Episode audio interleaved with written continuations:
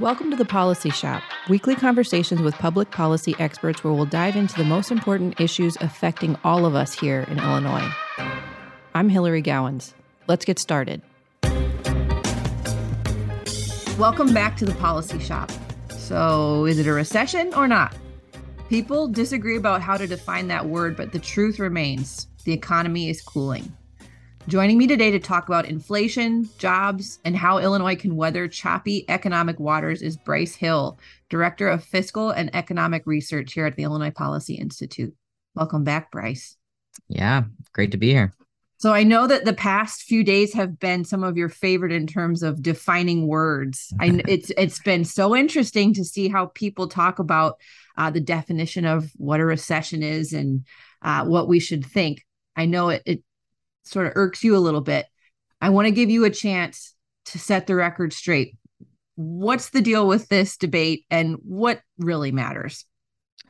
Well, I think the deal with this debate is that, uh, you know, election season is approaching and people have a lot to gain or to lose by assigning or receiving the blame of whether or not the economy's in a recession or just uh, you know, if we're just heading towards a general economic slowdown. Uh, so news outlets, politicians, pundits, uh, one, they can get the clicks from from having a strong opinion on it, and then two, especially for politicians as election season approaches, um, you know, that's going to be a key uh, messaging point on a lot of campaigns. I'm sure, you know, many Republicans trying to lay the blame at the Biden administration's feet.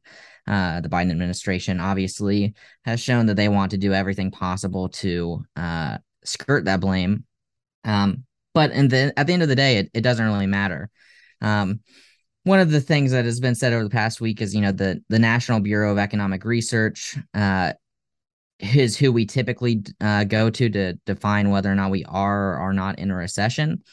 Uh, but that takes a lot of time and it ultimately doesn't matter. So they didn't declare that the Great Recession was officially a recession until December of 2008, a year after the crisis started, but that didn't change you know the pain that Americans were feeling in the entire year before that. So it's not some magic word. Um, it's it's just you know fodder for the news cycle right now, which is incredibly frustrating because there are some really serious things happening in the economy that people should be aware of, and they probably already are because they're living them day to day and feeling them. Um, and unfortunately, we're tied up in this debate about what to call it rather than focusing on what's actually happening and how we can on. Yeah. So uh, tell us a little bit more about that. What actually matters here in terms of understanding how our economy is doing? Sure. So, um, you know, we've seen GDP decline for two straight quarters, which has typically been shorthand for a recession. Um, every time that's happened for the past 75 years, the US economy has slipped into a recession. Uh, the thing that's really giving people pause and why there's so much debate around it and how we're justifying saying, you know, maybe we are or aren't is that uh, employment has still continued to exceed expectations. Uh, unemployment rates haven't budged.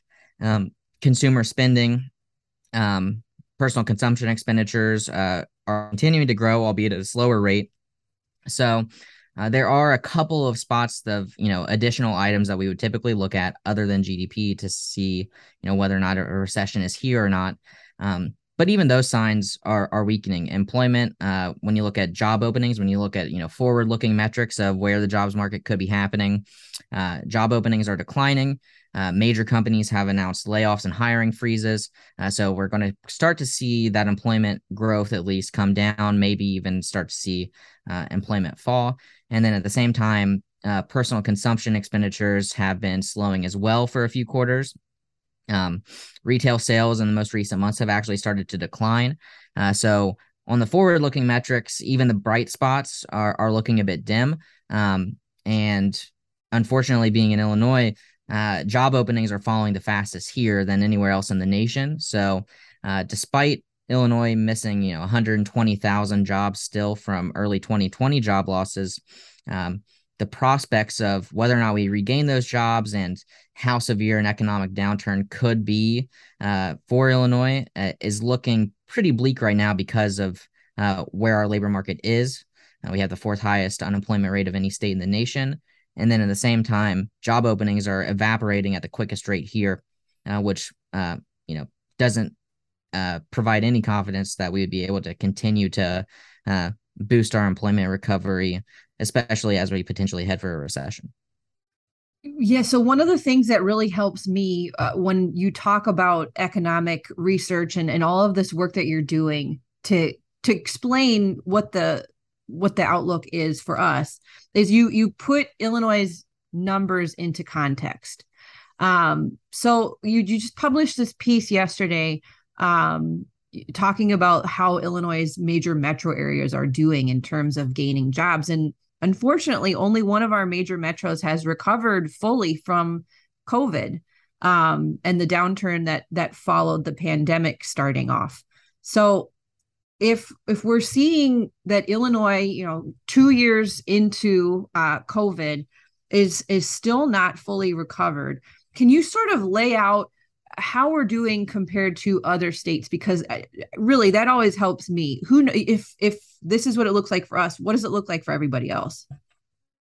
Absolutely. So um, indiana of all the neighboring states illinois is still missing the greatest share of covid job loss, losses except uh, for wisconsin. Wisconsin's missing about 17%. Illinois is missing about 14%. All other neighbor states uh, have recovered more of the job losses they felt at the onset of the COVID 19 pandemic and state mandated lockdowns. Indiana has fully recovered. Um, and that's you know becoming more and more common we have about 16 states that have fully recovered uh, utah and idaho have employment levels that are 6% above pre-pandemic levels uh, which is uh, you know incredible uh, but then even when you look at other states florida texas tennessee georgia north carolina south carolina uh, a lot of these states um, have fully recovered uh, so their job markets and their labor markets are not only are payrolls higher than they were before the pandemic, unemployment rates are are lower. Uh, in some states, the unemployment rate's around 2%, which is, you know, basically unheard of until a few years ago. Um, so meanwhile, the unemployment rate is 4.5% in Illinois, which in historical standards wouldn't necessarily uh, be that high. But when you compare it to other states and you compare where the economy was two years ago, uh, things are looking a little bit worse.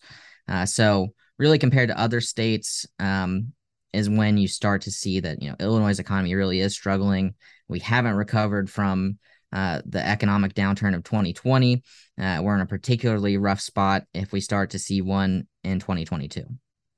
So let's look into the future a little bit because, to your point earlier, if it takes months to figure out uh, what the full picture looks like in terms of are we in a recession or, or was this not a recession after all, um, if you had a crystal ball and you could look into it and and predict uh, what we're going to experience in the coming months, what would what do you think we would see?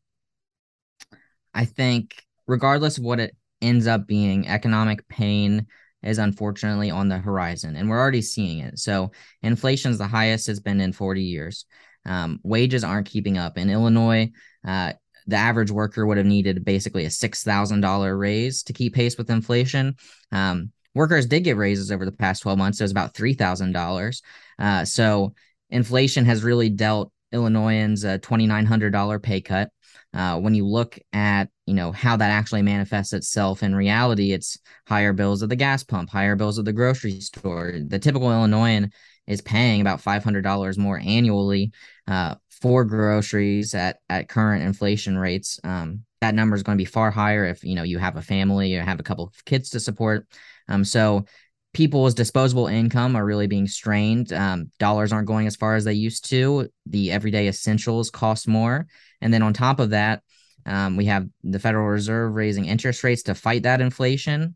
Typically, the trade off between interest rates and uh, in with inflation is uh, higher instances of unemployment. So, you know, as uh, we go into the future, and typically, you know, Federal Reserve policy takes a little while to take effect and start impacting the economy, uh, we can expect to see greater instances of unemployment, some job losses. Um, if job openings slowing in Illinois at the fastest rates are any indication of of how severe that's going to be state to state, um, we could see some of the most severe job losses coming in Illinois.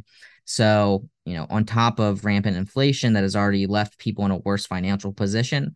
Um, you know, some Illinoisans are certainly looking like they're going to be losing their jobs, which is uh, going to be just catastrophic with you know kind of this perfect storm that we've we've had going over the past year or so with inflation already putting people in a worse financial position. So, um, regardless of whether we want to call it a recession, a slowdown, um, you know, return to normal, uh, we're going to start seeing um, some unfortunate outcomes, and the recovery from the 2020 downturn is going to be put in jeopardy, and we could start to even see, you know, a new downturn.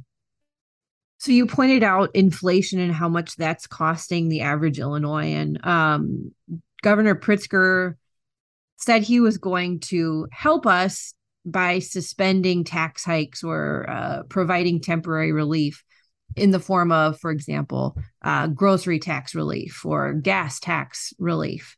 Um, but all of that goes away after the election. So when that dries up, and even before then, we should really be talking about this, but I'd love to hear from you. What is the big picture on, in terms of what politicians should be doing to help relieve the pain? So, what Governor Pritzker is doing at the state level is kind of textbook um, what you should not be doing. So, uh, you know, there are popular things suspending the grocery tax, delaying the gas tax. Um, he's doing them because they're popular um, and they expire con- con- conveniently, excuse me, conveniently they expire after the election, just in time to provide new revenue for the next state budget. Um, a few unfortunate things, though, are byproducts of you know what is a popular and you know could be a good proposal is that you know one these we already are running a budget deficit. So uh, budget deficits spending and financing it with debt are inflationary measures. Um, you know this contributes to that because it's something that wasn't planned for. So even though we're trying to provide illinoisans with some relief um, it could end up backfiring because at the same time you know the government spending is still going to be there illinoisans have, have more money in their pocket that they're going to need to spend because everyday essentials are are becoming more expensive. Uh, but both of those things are going to, you know, fuel pushing prices higher. Um, so what we should really be focused on is is balancing the budget. Most important thing that the state government can do. Um, if we can balance the budget and get to, you know, a sustainable future for reducing, you know, unnecessary spending, reining in the cost drivers, uh, to state government and actually, you know, using that to fund lower taxes to get put more money in Illinois' pockets while also bringing down state spending and, and making sure that it's financed through uh, revenue sources that actually exist and are there today. That would be, go a long way in helping fight future instances of inflation. Um, and then, really, the most important part for, you know, maybe weathering the downturn and, and fostering an environment where a recovery is actually going to be robust and can happen in Illinois is going to be for in the hands of voters. So so voters have Amendment One on their ballot uh, in the November election. It's going to be the first thing that they see. Uh, and Amendment One would essentially lock in the status quo of you know tax hikes, more expensive government, more overlapping layers of government, um, increase and constitutionally protect public sector union power that has been driving some of those cost drivers up. Um, and so, uh, you know, doing that, approving that amendment would would probably lead to much higher government costs, and that translates to higher tax dollars, more government, higher tax bills, more government spending. Um, everything that we did at the onset of the recovery from the Great Recession, where we saw the the largest income tax hike in state history, uh, would likely be repeated. Um, and a byproduct of that policy on the recovery from the Great Recession was that Illinois was affected more uh, by the Great Recession. So the downturn was more severe here. Uh, the recovery was less robust and it took longer to actually fully recover from that downturn. It took approximately eight years for employment to ever reach the levels that it was at uh, prior to that. Um, so, you know, we're in danger of repeating all the same mistakes uh, and not learning any of the lessons that the Great Recession should have taught us. Well, thank you for for providing sort of the roadmap for what we need to be thinking about and what we can potentially expect to see happen here in the coming months. I'm so excited by a lot of the research that you're doing because it's so helpful in terms of understanding the biggest news stories that we're seeing today. So I know in the future we'll be talking about um, the housing market. So for months and months, uh, as the economy started to tick up, we saw houses flying off the market. People were paying way over list price, and there wasn't enough inventory to keep up with demand, and that's changing now. Um, and you've been covering that, uh, and you've been really ahead of the curve. So I'm really excited to tackle that next with you. So thanks again, Bryce. We look forward to having you back. Absolutely, looking forward to it.